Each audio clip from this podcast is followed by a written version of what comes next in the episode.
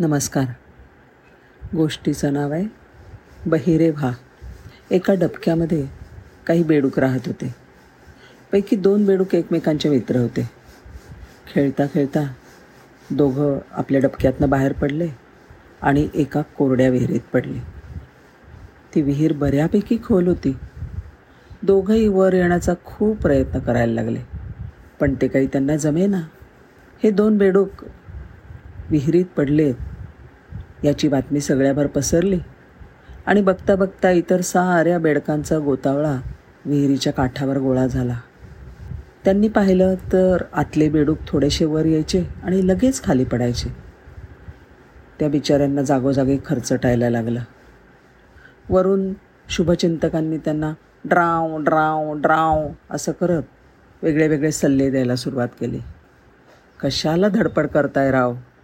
ह्या विहिरीतून तुम्ही कधीही वर येऊ शकणार नाही. राहा आता आहात तसेच.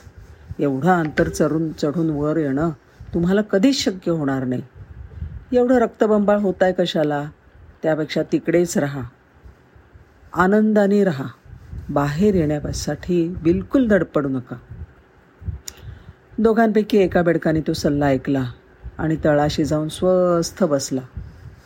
त्याला नक्की वाटलं की आता इथून बाहेर पडणं अशक्य आहे. दुसऱ्या बेडकाने मात्र प्रयत्न करणं चालूच ठेवलं. तो उड्या मारत राहिला.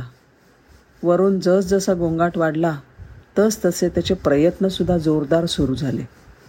त्याचा हुरूप वाढला आणि बघता बघता तो काठावर पोचलासुद्धा आता सगळ्या बेडकांना त्याच्या धैर्याचं खूप म्हणजे खूपच आश्चर्य वाटलं. त्यांनी विचारलं आम्ही नको नको म्हणत असताना तू वर कसा काय चढू शकलास? आ? काय म्हणलात तुम्ही? आ? मला नाही ऐकू आलं. आणि मग त्यांना कळलं की तो चक्क बहिरा होता. त्याला काहीच ऐकू येत नव्हतं.